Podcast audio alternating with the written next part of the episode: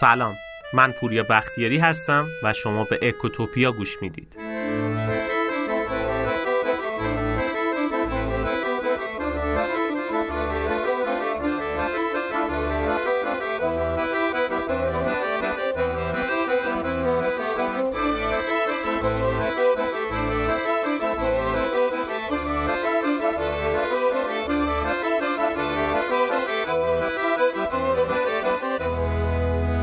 توی اکوتوپیا تصمیم گرفتیم که یک کار جدید انجام بدیم.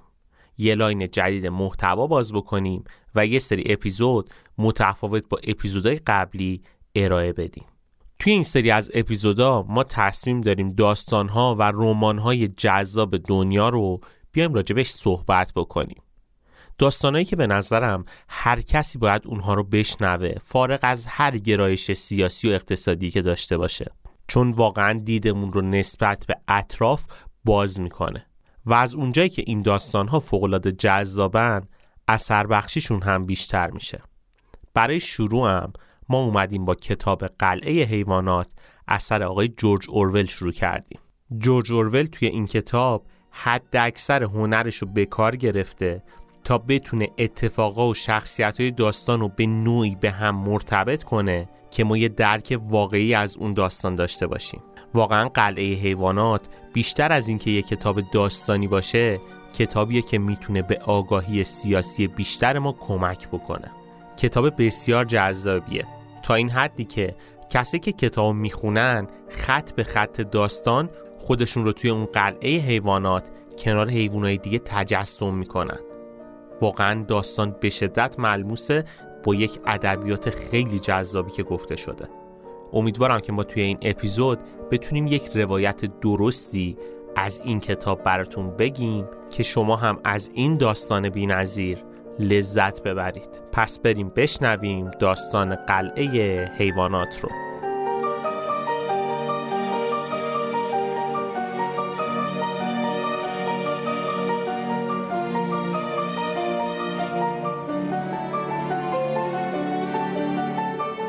توی مزرعه همه حیوونا داشتن از یه چیزی صحبت می‌کردن.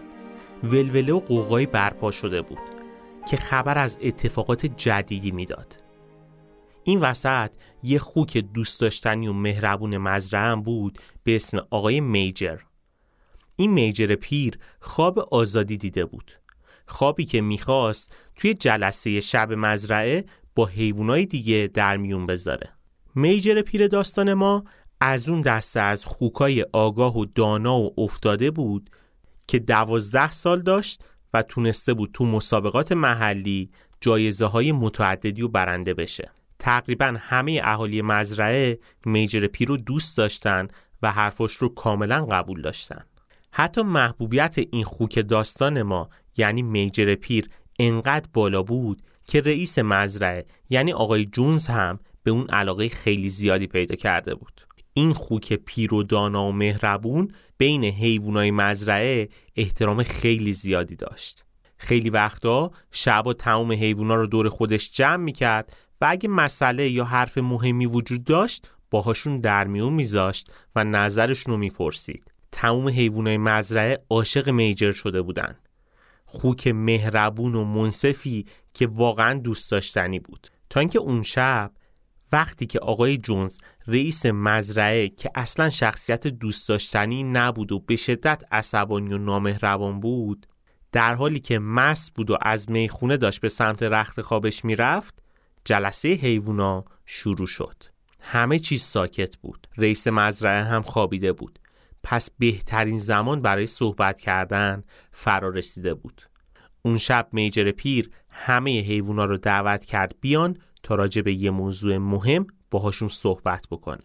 اردکا، مرغا، خروسا، گوسفندا، جوجه ها، بره ها و همه ساکن مزرعه برای شنیدن صحبت های میجر اومدن به محل سخنرانی. جمعیتی به پا شده بود. میجر روی سکو رفت تا جمعیت رو ببینه. همون لحظه که روی سکو بود داشت به این فکر می‌کرد که اگر رویای من واقعی بشه چه دنیای ایدئالی رقم می‌خوره. آقای میجر گلوش رو صاف کرد و شروع کرد توضیح دادن که برای چی ازتون خواستم نیمه شب دور هم جمع بشیم. میجر از حیوونا عذرخواهی کرد و گفت می‌دونم که صبح زود همتون کار دارین. اما مسئله مهمی پیش اومده که همه باید توی جریان باشید. میجر گفت وقت تغییر قدرت و حکومت توی مزرعه فرا رسیده من می‌خوام کاری کنم که تموم حیوونا آزاد باشن. میجر واقعا پیر شده بود. هرچند که روزای آخر عمرش رو میگذروند اما دوست داشت به هر قیمتی که شده ارمغان آزادی یا حتی تفکر آزادی رو به حیوانای مزرعه هدیه بده. چون اصلا حیوانای مزرعه تصوری از آزادی نداشتن. تصوری از اینکه اگر یک روزی رئیس مزرعه نباشه چه دنیایی براشون رقم می‌خوره نداشتن. و این کاری بود که میجر می‌خواست انجام بده. میجر سالهای سال تجربه داشت. می‌دونست که انسانا چقدر با بد رفتاری کردن و حیوونا صرفا براشون یه اسباب بازی بودن.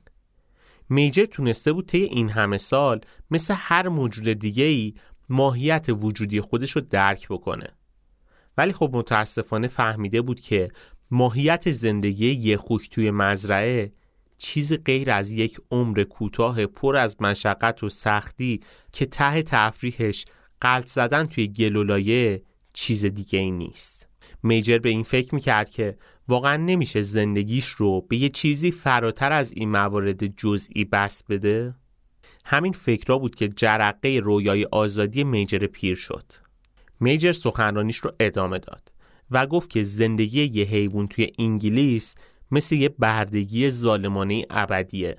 حیوونا مجبورن هر روز کارای سخت و طاقت فرسایی که آدما نمی‌تونن کامل انجام بدن و کامل کنن ولی بازم مورد ظلم قرار بگیرن و شلاق بخورن. میجر صحبتش رو اینطوری ادامه داد. ما حتی وقتی دیگه کارایی لازمون نداریم برای استفاده از گوشت و پوست و استخون و هر چیزی که فکرشو بکنید سلاخی میشیم. و این درست نیست. این همه زحمت می‌کشیم نباید همچین جوابی به ما داده بشه. میجر منشأ تموم بدبختیاش رو آدما می‌دونست. آدمایی که فقط به منافع خودشون فکر می‌کنن. برای رسیدن به خواسته هاشون از هیچ کاری دریغ نمی‌کنن. میجر گفت انسان تنها جونوریه که چیزی از خودش تولید نمی‌کنه. آدما تخم و تولید نمی‌کنن. انقدر قوی نیستن که گاواهنو بکشن. حتی نمی‌تونن با سرعت یک اسب بدون. پس چرا باید به ما حکمرانی کنن؟ و چیزی که ما با سختی تولید می‌کنیم و اینطوری قارت بکنن. و در نهایت ما حیوونا برده آدما باشیم و اسیرشون. پس کرامت حیوانی ما چی میشه؟ میجر پیر داستان ما صحبت آتشین و آگاهی بخشش رو ادامه داد و گفت انسان فقط می‌دونن که چطور از چه چیزی استفاده کنن. که اینم در طول زمان یاد گرفتن. پس حیوونا با این همه توانایی نمی‌تونن تمرین کنن و بی نیاز از آدما باشن؟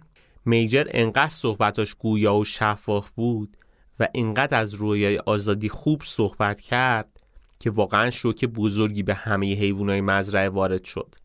میجر گفت که ما برای آدما فقط بخشی از جیره غذاییشون و زندگیشون هستیم.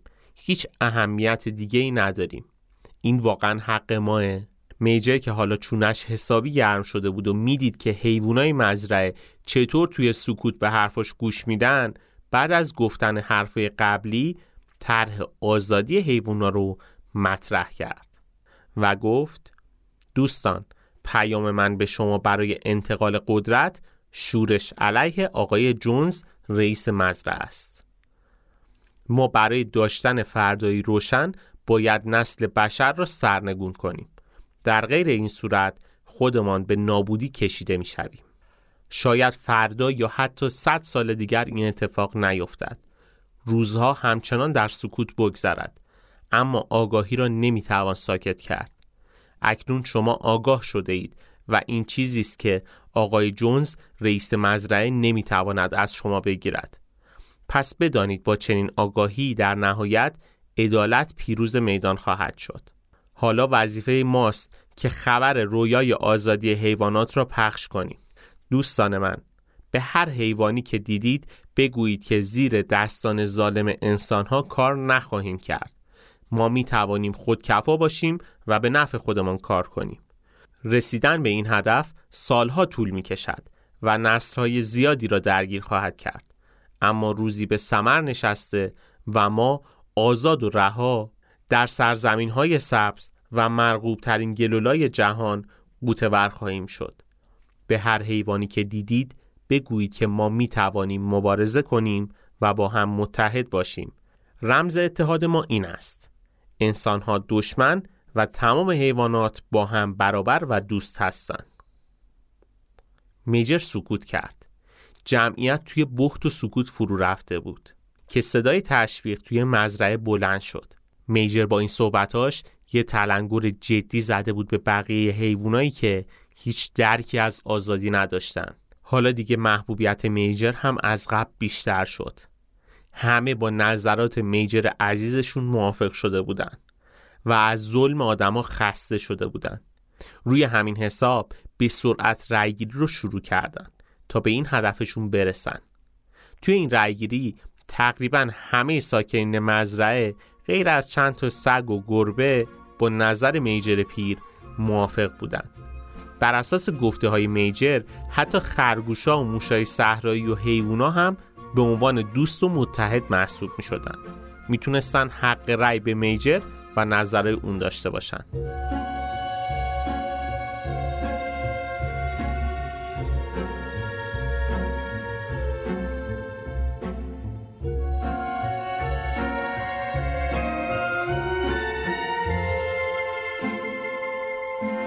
حالا میجر که از رویای آزادی برای حیوانا صحبت کرده بود و تایید همشون رو گرفته بود شروع کرد منشور حقوق حیوانات رو تنظیم کرد.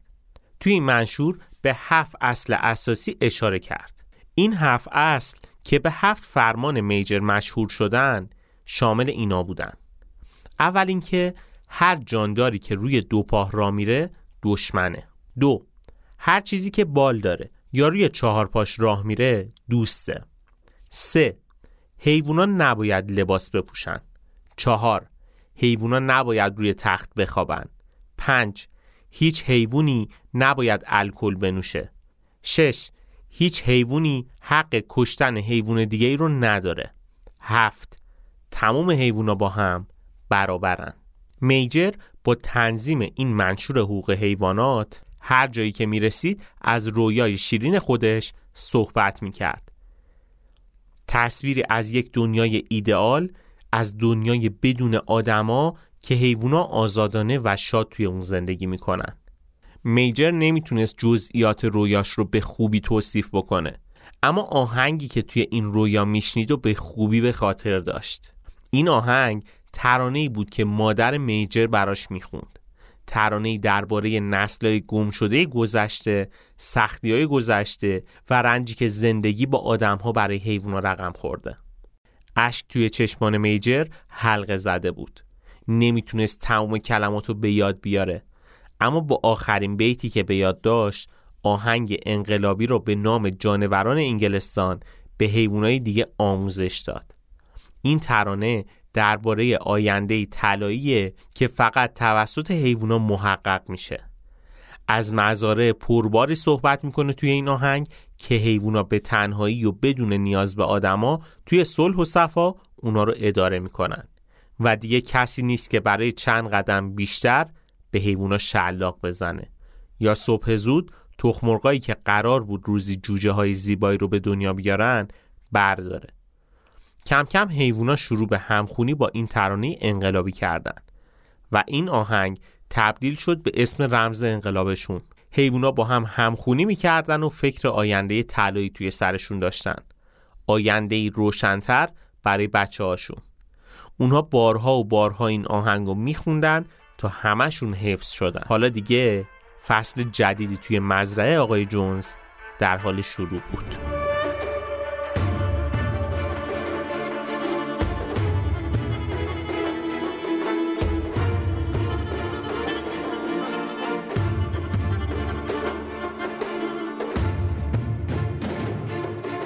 میجر پیر داستان ما سه روز بعد از سخنرانیش فوت شد. ولی خب از وقتی که سخنرانی رو شروع کرد بحث و قوقایی توی مزرعه به پا شد. دیگه حیوونا اون حیوانای سابق نبودن چون طعم شیرین آزادی رو حس کرده بودن و فهمیده بودن که میشه یک دنیای آزاد هم داشت. فعالیت های مختلفی در راستای صحبت های میجر شکل می گرفت دیگه هر کسی می‌خواست به اون رویای آزادی حقوق برابرش برسه. اینجا یه اتفاقی افتاده بود. بعد از مرگ میجر دیگه تقریبا همه حیوونا پذیرفته بودن که خوک ها در بین بقیه حیوونا باهوش ترینن روی همین حساب دو تا خوک جوان به نام ناپل اون و اسنوبال وارد میدون شدن و بقیه حیوونا این دوتا رو به عنوان رهبر قبول کردن. چند ماه بعد از فوت میجر خوک ها دیگه رفته رفته خوندن و نوشتن و شروع کردن یاد گرفتن و روی همین حساب تونستن مفاهیم جدید رو درک بکنن. ناپل اون داستان ما که حالا یکی از رهبرای حیوانا شده بود آدمی به شدت تندخو قوی و بزرگ جسته بود. ولی در نقطه مقابلش اسنوبال یه حیوان خیلی سرزنده و شاد و محبوب بود. علاوه بر ناپل اون و اسنوبال یه خوک دیگه هم وجود داشت به نام اسکویلر. اسکویلر از اون دست خوکایی بود که مهارت اصلیش سخنوری و متقاعد کردن بقیه بود. انقدر سخنران ماهری بود که مثلا اگه ساعت دوازده ظهر به کسی می‌گفت الان شبه اون شخص هم باور می‌کرد. اسکویلر انقدر قدرت قانع کردن داشت که می‌تونه سفید رو به سیاه و سیاه رو به سفید تبدیل بکنه. روی همین حساب اسکویلر مسئول سخنگوی این دولت رو به عهده گرفت. حالا این ستا خوک در کنار هم شروع کردن میراث میجر رو به یه سیستم فکری کاملا قابل تحقق تبدیل کنن. اسم این سیستم فکری رو هم انیمالیسم یا همون حیوانگرایی گذاشتن. هفت فرمان میجر که صحبت کردیم اساس این سیستم فکری بود. سه تا خوک داستان ما سخت تلاش می‌کردن تا با توضیح اصول و ارزش انیمالیسم همه حیوونا رو با ایدئولوژی خودشون همراه بکنن و متقاعدشون بکنن که با پیروی از اصول این سیستم می‌تونن به پاداشی که میجر پیر بهشون گفته بود برسن. این تلاش برای چند ماه ادامه داشت تا اینکه با شروع فصل تابستون همه چیز توی مزرعه عوض شد. یعنی وقتی که آقای جونز رئیس مزرعه تقریبا یک دائم الخمر شده بود. توی مصرف الکل زیاده روی می‌کرد. کارگرای مزرعه هم چون می‌دیدن آقای جونز بیخیاله تنبل شده بودن. حالا دیگه به جای کار کارگرا به دزدیدن اجناس مختلف از مزرعه رو آورده بودن. شرایط به حدی بد شده بود که حیوانات دیگه غذایی نداشتن. و توی وضعیت بدی به سر می بردن. گاوها که طاقتشون به سر اومده بود با لگد به در انبار غذا میکوبیدن و یه شورش برای تهیه غذا شکل گرفته بود. آقای جونز رئیس مزرعه با سر و صدای حیوونا از خواب مستیش بیدار شد. شلاقش رو برداشت و چهار تا از کارگرا رو هم همراه خودش کرد که بره حیوونا رو مهار بکنه. این حیوانای گرسنه که این همه وقت زجر کشیده بودن دیگه از شکنجه کردن صاحب بیخیال و مستشون نمی ترسیدن و از طرفی رویای آزادی رو هم توی ذهنشون داشتن. روی همین حساب بدون ترس به سمت جونز و دوستانش حمله ور شدن. توی گاوداری قیامی به پا شده بود. سوم و نوک و فضله بود که به سر جونز و دوستاش پرتاب می شد در نهایت آقای جونز دید که راهی برای مقاومت وجود نداره. تصمیم به عقب نشینی کرد و از گاوداری فرار کرد. حیوونا برنده میدون شدن. تا جایی که دیگه تقریبا همه آدما رو از مزرعه بیرون کردن و تا جایی دنبالشون کردن که دیگه هیچ اثری از اونها توی جاده نبینن. بعد از این قیام و فتح مزرعه حیوونا همه درهای مزرعه رو بستن و همشون توی شوک این اتفاق بودن. دیگه کم کم چیزی نگذشت که جشن و سرور شروع شد.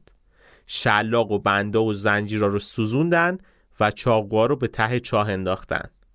حالا دیگه این مزرعه سرزمین اونا بود. فردای اون روز حیوونا برای اولین بار وارد خونه آقای جونز شده بودن. اما تصمیم گرفتن که به هیچ چیزی دست نزنن. این خونه رو به عنوان یادگاری از پیروزی قیام حیوانات تبدیل به موزه بکنن. اونا به هم قول دادن که هرگز توی این خونه زندگی نکنن. چرا؟ چون شبیه آقای جونز و آدم ها نشن. حالا بعد از شکستن اولین تابو بین حیوونا و قدم گذاشتن به خونه آقای جونز نوبت به اصلاحات کوچیک رسید.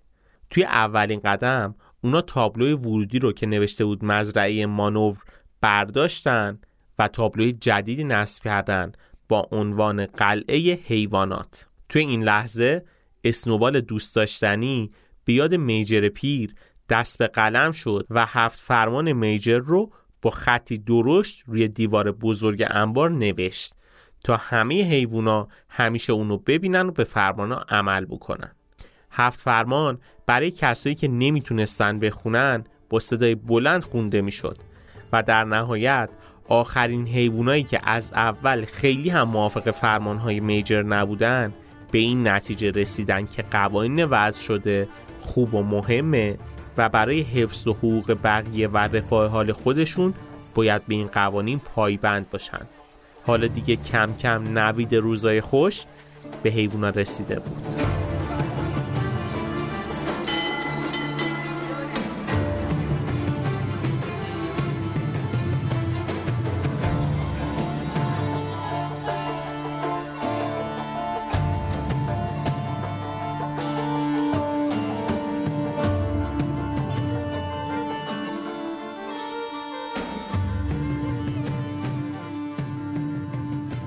روزای بعد از قیام مزرعه دوران طلایی حیوونا بود.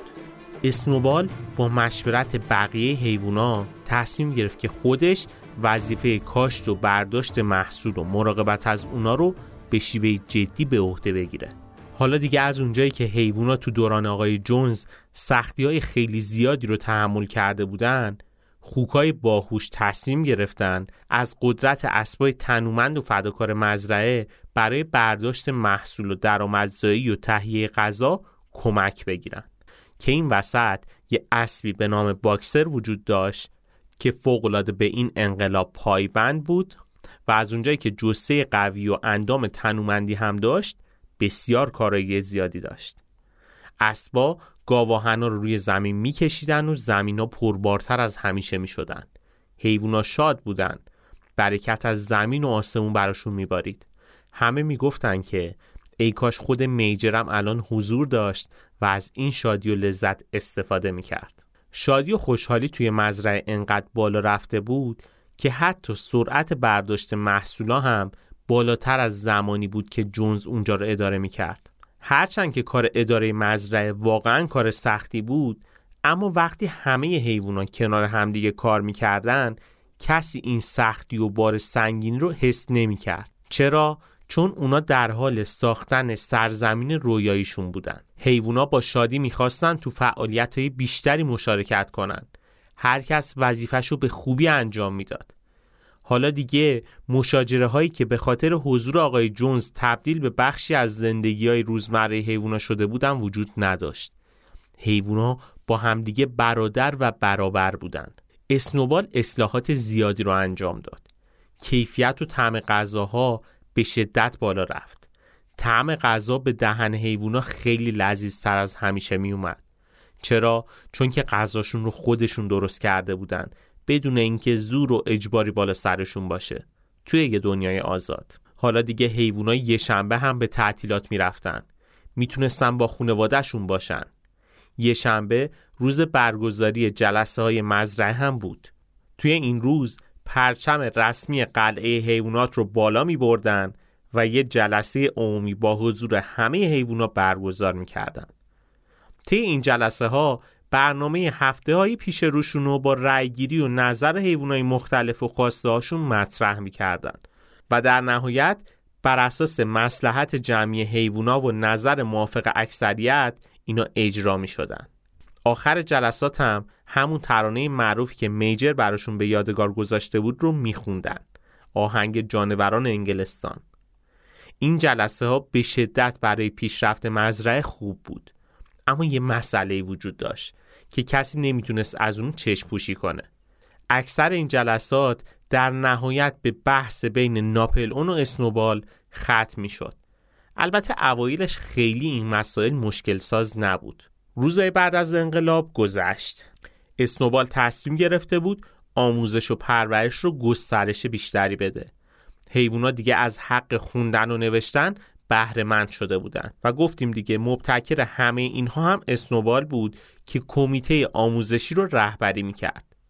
اسنوبال عقیده داشت که آگاهی و دانش می‌تونه به پیشرفت مزرعه و رسیدن به اون چیزی که میجر پیر گفته بود کمک بکنه. اسنوبال با هوش زیادی که داشت و ابتکارایی که به خرج می‌داد تونسته بود اکثر حیوانات مزرعه رو با سواد بکنه. حتی برای گوسفندا و اردکا هم که قادر به یادگیری چند حرف بیشتر نبودن یه نسخه ساده ای از سیستم و اصول انیمالیسم رو طراحی کرد که به اونا یاد بده که اونها هم به این هفت قانون پایبند باشن. اما همزمان که اسنوبال داشت کارهای بزرگی می‌کرد و محبوبیتش بیشتر می‌شد یه اتفاق بد دیگه هم داشت رقم می‌خورد. ناپل اون بد اخلاق و تندخو خیلی به این کارهای اسنوبال علاقه ای نداشت. ناپل اون سودای قدرت داشت. نمی‌تونست محبوبیت اسنوبال رو تحمل کنه. اینجا یه فکری به سرش زد. نه تا طول سگی که تابستون وارد مزرعه شده بودن و به محض اینکه دوره شیرخارگیشون تموم شد از مادراشون جدا کرد و به انبار برد. ناپلون به این نه تا طول سگ آموزش های مختلف نظامی داد. از دید همه هم پنهونشون کرده بود. بقیه حیوونا هم خیلی زود یادشون رفته بود که طول سگی اصلا وجود داشته و گم شده. دیگه خبری از اون طول سگا گرفته نشد. این نه تا طوله به مرور زمان بزرگ شدن و با چیزایی که ناپل اون یادشون داده بود تبدیل به تیم ضربتی ناپل اون شدن. اینها گذشت تا یک روز بعد از ظهر وقتی حیوونا از برداشت ذرت داشتن برمیگشتن آقای جونز به مزرعه برگشت. حیوونا می‌دونستند که همچین روزی فرا می‌رسه. با هوشمندی اسنوبال و ناپل اون خودشون رو برای این روز آماده کرده بودند کبوترهای مزرعه از کیلومترها عقبتر خبر اومدن آقای جونز و افرادش رو به حیوونا دادن و گفتن که جونز مسلحه و بقیه آدما هم چماق به دستشون دارن. جونز وارد مزرعه شد. دروازه مزرعه رو شکست و حمله شروع شد. توی این حمله اولین مقابله رو کبوترها شروع کردن که روی سرشون آوار شدن. اردکا و غازها هم از پایین داشتن حمله می‌کردن. این یه تاکتیک حرفه‌ای و گول زننده بود که اسنوبال طراحی کرده بود. به خاطر اینکه اونا وقتی مشغول دفع حمله پرنده ها بودن اسنوبال با گله از گوسفندا اونا رو محاصره کنن. تو همین قوقا که چکمه ها و چوب ها به هوا پرتاب می‌شد اسنوبال فریاد زد عقب نشینی کنید. این حرکتش هم باز یه تکنیک ظریف و هوشمندانه بود. چون وقتی آدما به دنبال گوسفندا راهی گاوخونه شده بودن اسبا، گاوا و حیوانات دور و شیکلتر سراغشون می اومدن. جنگ بالا گرفت اسنوبال دستور حمله دوم رو صادر کرد. مستقیما به سمت جونز دوید و جونز هم به اسنوبال شلیک کرد. کمر اسنوبال زخمی شد و یکی از گوسفندا هم تو همین جریان فوت شد. اسنوبال ناامید شده بود و خونریزی داشت. ولی با این حال خودش رو پاهای آقای جونز انداخت و باعث شد که اون زمین بخوره اسلحهش از دستش رها بشه. اینجا باکسر اسب شجاع و فداکار مزرعه هم حضور پیدا کرد. وقتی جونز روی زمین افتاد باکسر روی پاهای خودش بلند شد شیه کنان ضربه به یکی از آدمای اونجا زد و اونو بیهوش کرد. همه ساکت شدن. آدما ترسیده بودن و وحشت کرده بودن. همینطوری که داشتن از حیوونا کتک میخوردن به سمت دروازه ورودی فرار کردند و دیگه پاشنو اونجا نذاشتن. بعد از انقلاب حیوونا این اولین باری بود که به قلعه حیوانات حمله می‌شد. این حمله به قیام خونین شهرت پیدا کرد. حالا دیگه هیچ چیزی مزرعه رو تهدید نمی کرد حیوونا می‌تونستن به راحتی توی قلم روی خودشون زندگی بکنن. آهنگ جانوران انگلستان سرود رسمی مزرعه حیوونا شده بود. توی این قیام خونی اسنوبال و باکسر عنوان قهرمانان درجه اول حیوونا رو کسب کردند. گوسفند که توی این درگیری کشته شده بود هم براش یه مراسم باشکوه گرفتن و به عنوان قهرمان جنگی اونو به خاک سپردن. ماهای بعد از این قیام روزای سختی برای حیوانات مزرعه شده بود. زمستان سردی شروع شده بود که زمین ها خشک و بیمحصول بودن. توی این شرایط سخت متاسفانه جریان های مویرگی خیلی زیادی در حال شکلگیری بودن که می‌تونستن تیشه بر ریشه رویاهای میجر بزنن. یکی از جدیترین این موارد شکلگیری اختلاف طبقاتی بین حیوونا بود. تو روزهای خشک و سخت زمستون وقتی بیشتر حیوانات مزرعه غذای ساده میخوردن سیب و شیر که بهترین محصول مزرعه بودن نصیب خوک ها می‌شد. برای اینکه بقیه حیوونا در مورد غذای خوکا سوالی نپرسن و اعتراض نکنن اسکویلر که گفتیم به عنوان سخنگو بود و کلام نافذی داشت به دستور ناپل اون وارد میدون شد. با قدرت سخنوریش حیوونا رو راضی کرد که سیب و شیر از نظر سلامتی برای خوکا ضروریه. اگه اونا سیب و شیر نخورن نمی‌تونن اینطوری طرحهای فوق‌العاده‌ای برای پیشرفت جامعه ارائه کنن. اسکویلر با اشاره به اینکه مسئولیت مدیریت و سازماندهی بر عهده خوکاه بقیه رو متقاعد کرد که سیب و شیر فقط مختص خوک هاست. و اگه خوکی سیب و شیر نخوره میمیره و ممکنه بعد از اون مزرعه از بین بره و دوباره آقای جونز بیاد. و از طرفی خوکایی مثل اسنوبال هم وجود داشتن که فوق مهربان و وفادار بودن و به حیوانای دیگه چیزای مختلفی یاد داده بودن با این مدل استدلالا جای هر مدل پرسشی از بین می‌رفت. حالا دیگه حیوانای دیگه هم راضی شده بودن که بهترین غذاها باید نصیب خوک ها بشه. علاوه بر این با تلقین مداوم اینکه خوک ها باهوشتر از بقیه هستند مسئولیت تصمیم گیری در مورد سیاست مزرعه به عهده خوکا افتاد.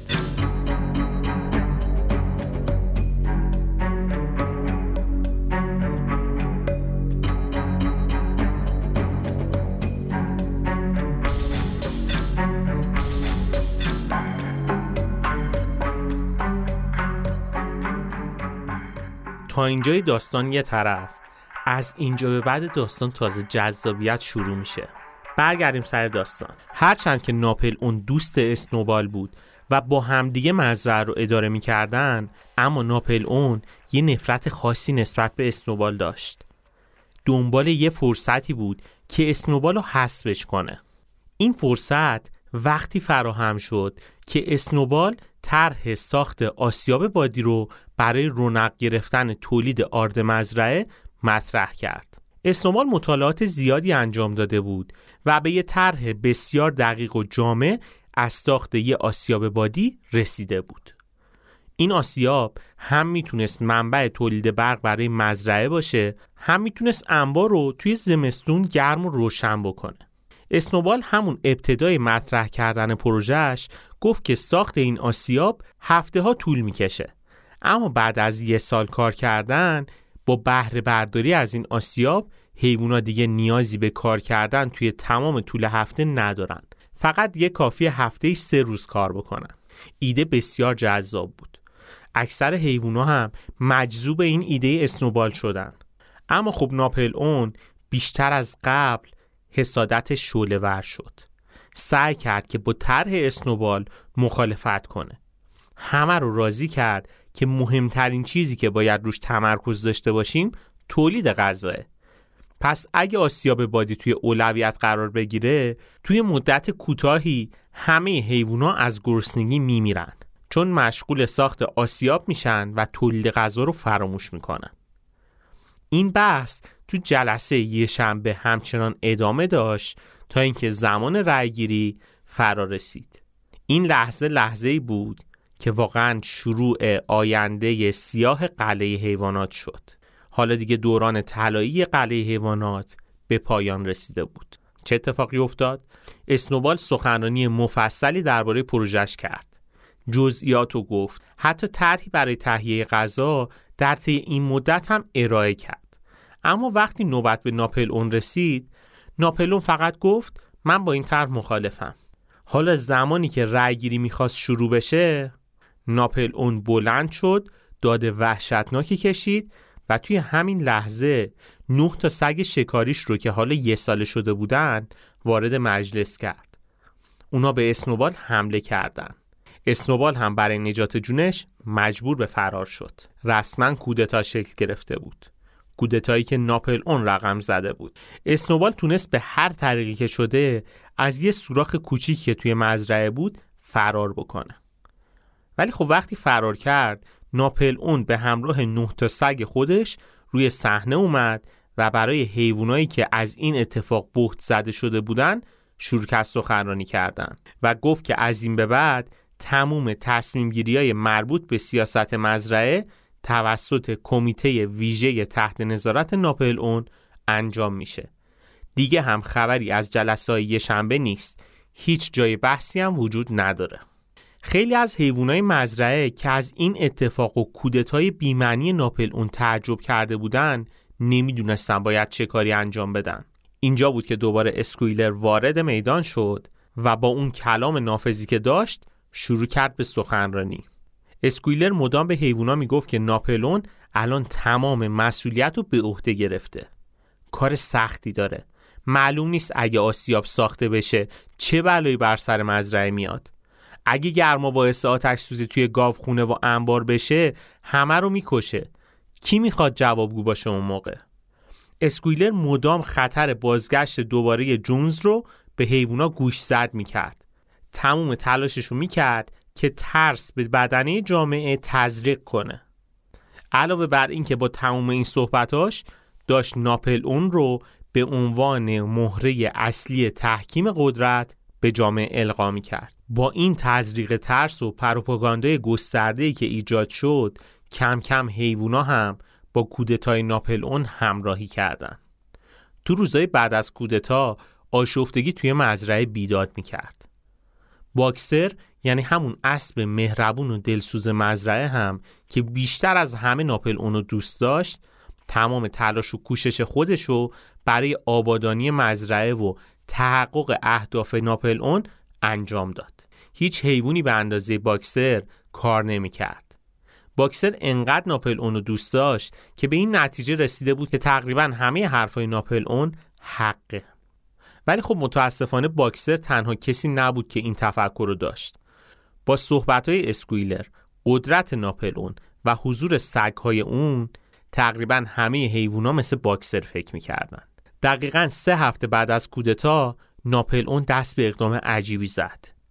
طرح اسنوبال رو برداشت و پروژه آسیاب بادی رو شروع کرد. حیوونا دوباره تعجب کردند که مگه این طرح رو ناپل اون نمی‌گفت طرح بعد و جاسوسانه ایه پس چرا خود ناپل اون می‌خواد شروع بکنه؟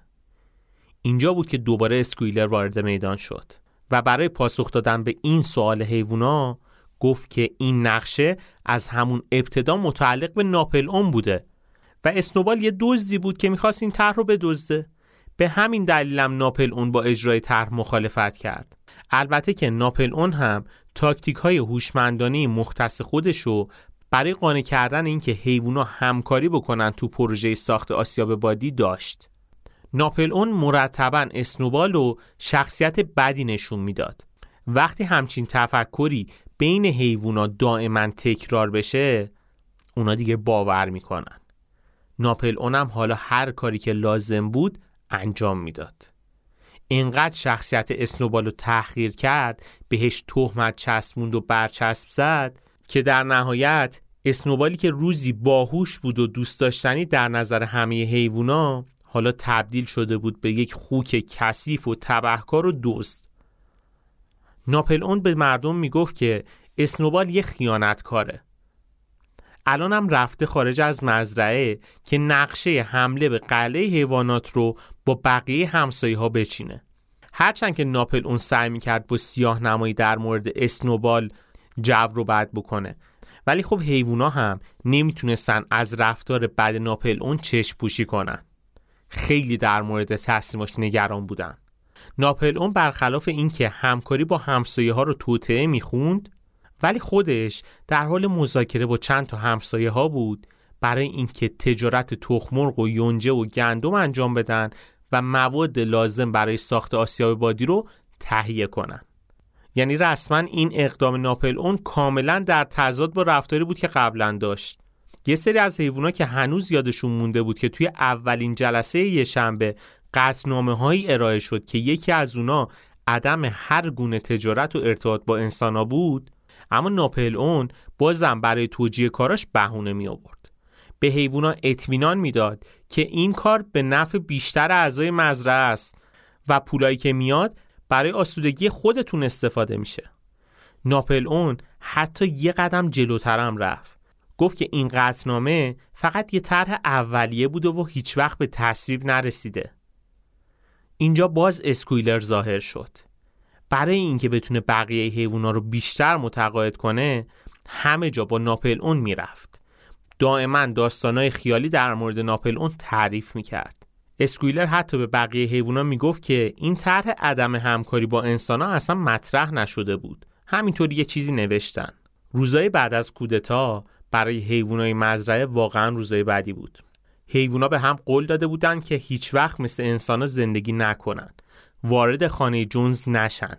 اما خب الان اتفاق دیگه ای افتاده بود. خوکا توی اون خونه زندگی می‌کردن. توی آشپزخونه غذا میخوردن. روی تخت میخوابیدن. وقتی حیوانای دیگه بهشون اعتراض می‌کردن علنا و با وقاحت تمام هفت فرمان و دستکاری می‌کردن. می‌گفتن که منظور از این که هیچ حیوانی در تخت نخوابه در واقع اینه که هیچ حیوانی نباید توی تخت با ملافه بخوابه. ببین چقدر توجیه می آوردن حالا تموم اینا زمانی اتفاق می افتاد که حیوونا سرگرم ساخت آسیاب بادی بودن. حیوونا با تلاش خستگی ناپذیرشون مثل اوایل قیامشون دوباره کار می‌کردن. توی کمتر از یه سال نیمی از آسیاب ساخته شد. حالا دیگه همه حیوونا به دستاوردشون افتخار می‌کردن. حتی با اینکه خیلی خسته شده بودن خوشحال بودن.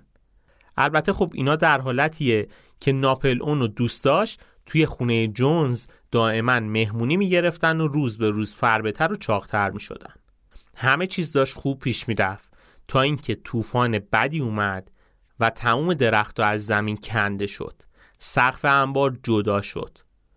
صبح روز بعدش که حیوونا از خواب بیدار شدن فاجعه واقعی رو دیدن. طوفان آسیاب بادی رو نابود کرده بود. فقط چند تا تیکه آهن و سنگ باقی مونده بود. ناپل اون که این اتفاق رو دید میترسید که حیوونا علیه شورش بکنن. می‌خواست به هر ترتیبی که شده روی این شکست فاجعه بارش سرپوش بذاره. حیوونا رو جمع کرد قبل از اون که بخواد کسی اعتراض بکنه خودش سخنرانی رو شروع کرد. چی گفت؟ گفت آیا می‌دونستین اسنوبال به شکل مخفیانه این کار رو به بادی کرده؟ این جمله به معنی اعلام جنگ علنی علیه اسنوبال بود. ناپل اون از این خشم بقیه حیوونا استفاده کرد و به همین ترتیب اقدامات امنیتی مختلفی رو برای از بین بردن اسنوبال انجام داد. مسیرهای ورود و خروج منتهی به آسیا بسته شد. حکم دستگیری و اعدام اسنوبال رو صادر کرد و حتی برای سر اسنوبال هم جایزه تعیین کرد. ولی خب ناپلون به همین جمع قانع نبود.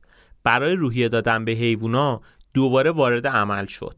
از اونا خواست که اجازه ندن توطعه دشمنای خارجی مانع از برنامه های پیشرفت و توسعه ما بشه. سخنان ناپل اون هرچند که خیلی قشنگ و امیدبخش بود اما وضعیت مزرعه هرچی جلوتر می‌رفت به مراتب بدتر می‌شد. ناپل اون رفته رفته تبدیل به یک رهبر دیکتاتور شد. دیکتاتوری که دشمن اصلیش و عامل بدبختی های مزرعه رو اسنوبال می‌دونست نه کارای خودش. ناپل اون حتی مدال افتخار اسنوبال رو هم بی اعتبار خوند و گفت خود اسنوبال جاسوس بود. اصلا خود اسنوبال بود که آدم رو فراری داد از مزرعه. و در کمال وقاحت اون مدال رو به خودش هدیه داد. هر کجا هم که می‌رفت مثل ژنرالا اونا روی سینش آویزون می‌کرد. ناپل اون انقدر توی دریای خودکامگی و دیکتاتوری و استبداد خودش فرو رفته بود که حتی کم کم دست به اعدام مخالفاش زد. اگه کسی در مورد اسنوبال و نوآوریا و دلاوریاش صحبت می‌کرد بلا فاصله دستگیر می‌شد. هرچی جلوتر می‌رفت هم تعداد های اجباری، اعدام ها، سرکوبای ناپل اونم بیشتر می‌شد. ولی خب اگه یادتون باشه توی اون هفت فرمان میجر یکیش این بود که حیوونا حق ندارن همدیگر رو بکشن. ولی ناپلون این کارو می‌کرد.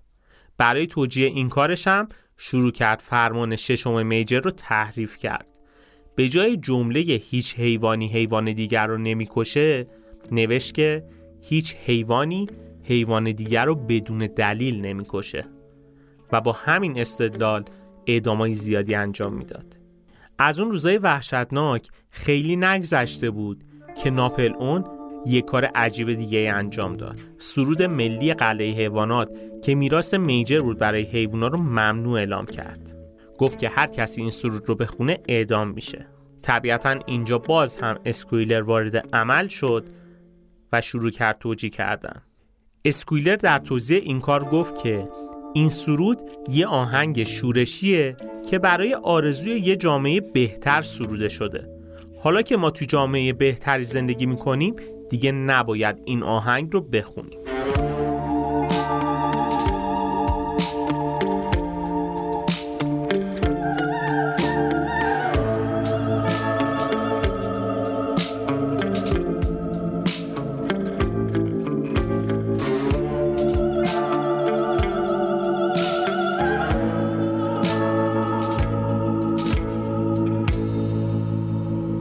قدرت با ناپل اون کاری کرده بود که دیگه ناپل اون اون ناپل اون قبل نبود. روز به روز بدتر می‌شد. اعدامای مکرر رو پشت هم انجام می‌داد. با کارهای مختلفش تمام تلاشش رو می‌کرد که فضای روب و وحشت توی مزرعه به حد اکثر مقدار خودش برسه. حالا ناپل اون دیکتاتوری شده بود که قدرت مطلق مزرعه شده بود. علاوه بر این که در کنار خودش اسکویلر رو داشت که با تبلیغات و حرفای مختلفش مقام ناپل اون رو مقدس جلوه می‌داد. انقدر مقدس شده بود که شاعرای مختلف در وصف ناپل اون شعرهای مختلفی می‌گفتند. پورتری ناپل اون رو بزرگ میکشیدن و روی انبار و جاهای مختلف مزرعه می‌زدن. انقدر این اقدامات رو انجام داده بودن که توی ذهن همه حیوونا ناپل اون تبدیل شده بود به یه چهره شکست ناپذیر. و همه اینا توی شرایطی بود که شایعه حمله به مزرعه هم دائم میپیچید. از اونجایی که حیوانای مزرعه بالاخره تونسته بودن آسیاب بادی رو بالاخره تموم بکنن به خودشون مغرور شده بودن. روحیه خیلی بالایی داشتن. آسیاب بزرگی که این دفعه با دیواره های دو برابر زخیمتر ساخته شده بود. اسم آسیاب رو هم به احترام ناپل اون ناپل اون میل گذاشتن. حالا زمانی که حیوانای مزرعه از این موفقیت سرخوش بودن این شایعه حمله به مزرعه به واقعیت تبدیل شد. البته حیوونا این سری مسلح بودن. اسلحه‌ای داشتن که از جنگ قبلی قنیمت گرفته بودن. هرچند که اهالی مزرعه مسلح بودن ولی در حین این حمله یه اتفاقی بدی افتاد. فردریک و دوستاش که به مزرعه حمله کرده بودند با مواد منفجره پایه های آسیاب رو توی کسری از ثانیه نابود کردن.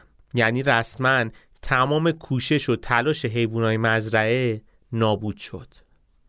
وقتی که حیوونا سوختن رویاهاشون رو دیدن عصبانی شدن. به انسان حمله کردن و جنگ خونین راه انداختن. باکسر که همیشه یکی از مدافعین این انقلاب بود توی این جنگ هم به شدت خوب عمل کرد. باکسر به تنهایی سه تا از آدمایی که حمله کرده بودن و نابودشون کرد دیگه آدمایی که حمله کرده بودن بسیار ضعیف شدن که توی این لحظه سگهای وحشی ناپل اونم وارد میدون میشن و باقی مونده لشکر شکست خورده فردریک از قلعه حیوانات فراری داده میشن در طی این جنگ سه تا گوسفند، یک گاو و دو تا قاز کشته شدن. حیوانای خیلی زیادی زخمی شدن. حتی خود ناپل اونم آسیب دید. یک سوم باکسر هم شکافته شد. باکسر دوازده تا گلوله خورده بود. هیچ کسی به اندازه باکسر این وسط آسیب ندیده بود. هر کسی حتی خود اسکویلر هم وقتی باکسر رو دید عمیقا ناراحت شد. بعد از پایان جنگ وقتی که دیگه دردهای همه تقریبا التیام پیدا کرده بود دو روز رو جشن اعلام کردند تا با این حس خوشحالی از پیروزی به حیوونا انرژی بدن. این دو روز دو روزی بود که ناپل اون تماما مشغول نوشیدن و مست کردن بود. یکم از این ماجرای دلخراش نگذشته بود که ناپل اون تولید آبجو رو توی مزرعه شروع کرد. اینجا دوباره صدای بقیه حیوونا در اومد. اعتراضا شروع شد که مگه تو فرمان پنجم نداشتیم که هیچ حیوانی نباید مشروب بخوره؟ پس چرا الان داریم تولید می‌کنیم و خود ناپلون هم استفاده می‌کنه از این مشروبات الکلی؟ اینجا ناپل اون بازم شروع کرد تحریف کردن. قانون رو اینطوری بازنویسی کرد. گفت هیچ حیوانی نباید زیاد الکل بنوشه. توی قلعه حیوانا هر چقدر که ناپل اون دیکتاتورتر می‌شد شرایط هم بدتر می‌شد. بازم زمستان سخت دیگه ای شروع شد. حالا مزرعه با کمبود مواد غذایی جدی مواجه شده بود و همه اینا تو شرایطی بود که دیگه جو هم که غذای اکثر حیوونا بود برای تولید آبجوی خوکا مصرف می‌شد. یعنی وقتی بقیه حیوونا غذایی نداشتن خوکا مشغول زیافت های مفصل توی خونه جونز بودن. ناپلون برای اینکه فکر حیوانات رو از گرسنگی و توجه به جو منحرف کنه برنامه ریزی کرد برای برگزاری سخنرانی و راهپیمایی و تدوین آهنگ و خوندن شعر. وقتی که اون زمستان سخت تموم شد ناپل اون کار عجیب تری کرد. به همه حیوانا گفت که مزرعه حیوانات حالا دیگه جمهوری حیواناته و فقط یک نامزد برای ریاست جمهوری داره که همه می‌تونن به این نامزد رأی بدن. یعنی با این کارش ناپل اون شد رهبر و رئیس خودخوانده و دائمی مزرعه رهبری که هیچ کس نمی‌تونه اونو برکنار کنه. ناپلون که این کار رو انجام داد دوباره کار ساخت آسیاب بادی رو شروع کرد. باکسری که همیشه فداکاری می‌کرد و عشق عمیقی به ناپل اون داشت هم توی این قضیه ناپل اون رو خیلی کمک کرد. اما خب دیگه اونقدر جوون نبود که بتونه با همون انرژی قبل انجام بده. باکسر پیر شده بود ولی با تمام انرژیش کار می‌کرد تا بتونه روزای بازنشستگی خوبی رو داشته باشه. باکسر با توجه به رشادت و فداکاریایی که این مدت کرده بود توی قلعه حیوانات شخصیت بسیار محبوبی بین بقیه حیوانا شده بود. حالا ناپل اون که متوجه محبوبیت باکسر شده بود اقدام عجیبی انجام داد. به همه حیوانات مزرعه گفت که باکسر رو برای دامپزشکی به بیرون مزرعه می‌بره. اما وقتی گاری مخصوص حمل باکسر رسیده بود روش نوشته شده بود قصابی آلفرد سیمونز. باکسر سوار این گاری شد و بعد از اون دیگه هیچ کسی اونو ندید. حیوانایی که تونسته بودن نوشته روی گاریو بخونن خیلی عصبانی و ناراحت شدن و حتی نزدیک بود که علیه ناپلئون هم شورش کنن. اینجا بازم اسکویلر وارد عمل شد. گفت که این گاری گاری بیمارستان بوده. فرصت رنگ‌آمیزی مجددش رو نداشتن. برای همین با این گاری باکسر رو بردن. ناپلئون برای اینکه بتونه حیوونا رو آرام بکنه سخنرانی غرایی در مورد باکسر به راه انداخت.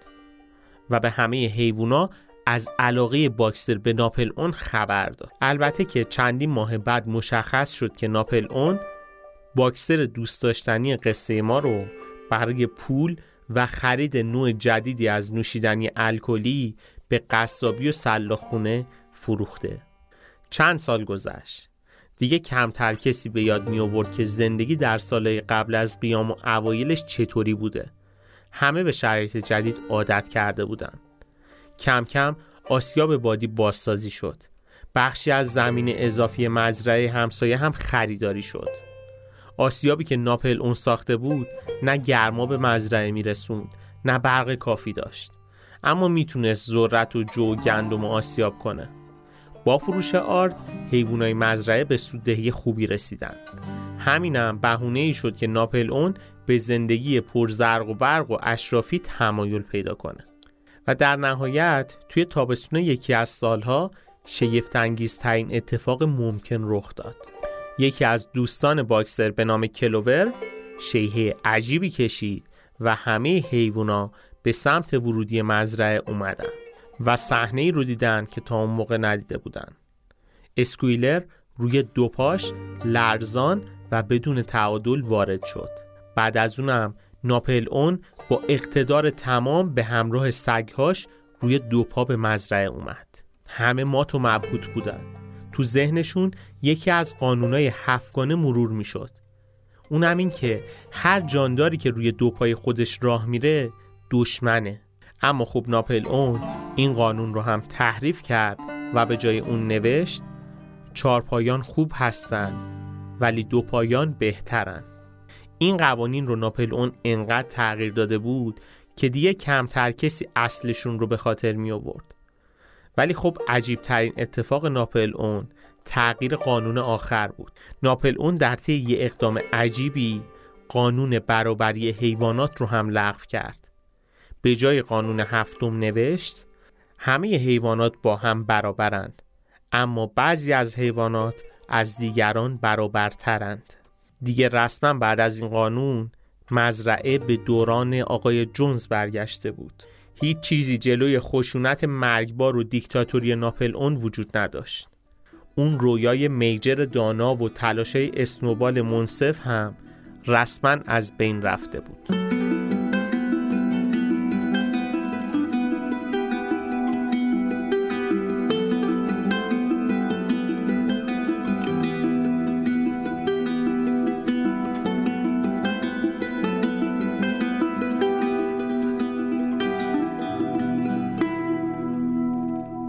داستان امروزمون تمام شد. تو این داستان دیدیم که آقای جورج اورول نویسنده این کتاب حد اکثر هنر خودش رو به کار گرفته تا اتفاقا و شخصیت های داستان رو به مدلی رقم بزنه که ما درک واقعی از داستان داشته باشیم. واقعا این داستان بیشتر از اون که یک کتاب داستانی باشه یک کتابیه که خیلی سعی می‌کنه آگاهی سیاسی و اجتماعی ما رو بیشتر بکنه. شاید یکی از علتهای اصلی که این کتاب انقدر جذاب شده این باشه که نویسنده این کتاب یعنی آقای جورج اورول اطلاعات بسیار خوبی درباره دیکتاتورا داره و این رو خیلی خوب توی داستانش نشون میده. اینکه چطور یک انقلاب فرزندان خودش رو میبلعه. کودتاها چجوری شکل می‌گیرن. یک رهبر دیکتاتور چجوری سر کار میاد و نتیجهش چی میشه. رویای آزادی میجر شروع داستانمون بود. اما دوستی و داد و ستد ناپل اون با آدما و روی دو پاه را رفتنش و اینکه حقوق برابری رو از بین می‌بره نقطه تباهی این داستان میشه. انقلابی که با سخنرانی میجر پیر شروع میشه میجر تفکر آزادی و آزاد زندگی کردن رو توی ذهن حیوانات جا میندازه. اینکه می‌تونید توی یک دنیای بدون آدم ها با حقوق برابر رفاه و امکانات بیشتر زندگی بکنید. این انقلاب انجام میشه. آزادی ها به حیوانات داده میشه. اسنوبال سر کار میاد که ادامه دهنده راه میجر هست. تمام تلاشش رو می‌کنه که سطح دانایی آدم ها رو بالا ببره تا بتونه زندگی بهتری رقم بخوره. ولی خب از اونجایی که اتش قدرت سراغ ناپل میاد همه بازی عوض میشه. سرنوشت یک مزرعه از بین میره. قدرت کاری با ناپل اون می‌کنه که خودش هم متوجه نیست. اونو به یک دیکتاتور تمام معنا تبدیل می‌کنه. علاوه بر اینکه قدرت رو داره دو تا بازوی قدرتمند دیگه هم ناپل اون داره که دیکتاتوریش رو تثبیت می‌کنه و به بقیه اجازه نمیده که کاری بکنن. کدوم دوتا بازو؟ بازوی رسانه و بازوی زور.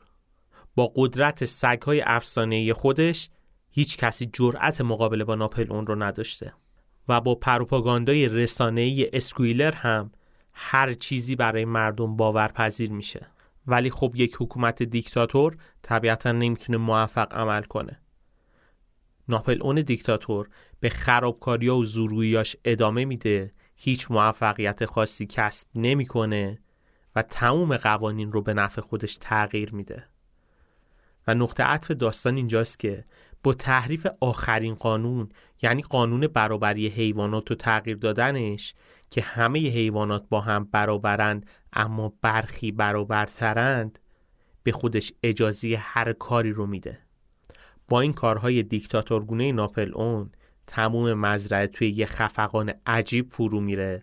و این دقیقا داستان تباهی یک رویای زیبا و بیرون افتادن از راه باریک آزادیه. امیدوارم که تونسته باشیم توی این اپیزود یک روایت خوب از این داستان جذاب براتون بیان کرده باشیم. خیلی خوشحال میشیم که نظرتون رو با ما به اشتراک بذارید.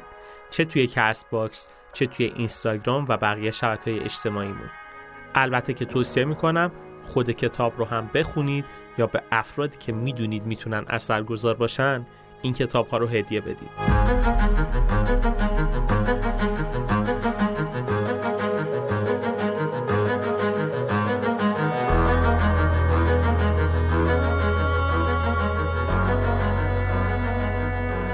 خیلی ممنونم از اینکه تا این لحظه با ما همراه بودید. اگه اپیزود امروز رو دوست داشتید لطفا با دوستانتون به اشتراک بذارید و از ما حمایت کنید. این بهترین دلگرمی برای ماست. توصیه می‌کنم به سایتمونم حتما مراجعه بکنید. سایت اکوتوپیا داتایار لینکش توی توضیحات موجوده. اونجا بیشتر از هزار تا مقاله و مطلب علمی وجود داره که سعی کردیم به زبان خیلی ساده بیان بکنیم که شما بتونید بهتر با این مسائل اقتصادی و مدیریتی و مسائل سیاسی روزمره آشنا بشید و ازش استفاده بکنید. علاوه بر این توی سایت ما معرفی کتاب و نقشه راه هم گذاشتیم. برای کسایی که به مطالعه بیشتر علاقه دارن دوست دارن یه مسیر مطالعاتی رو طی بکنن. کلی دوره آموزشی هم اونجا هست که می‌تونید ازش استفاده کنید.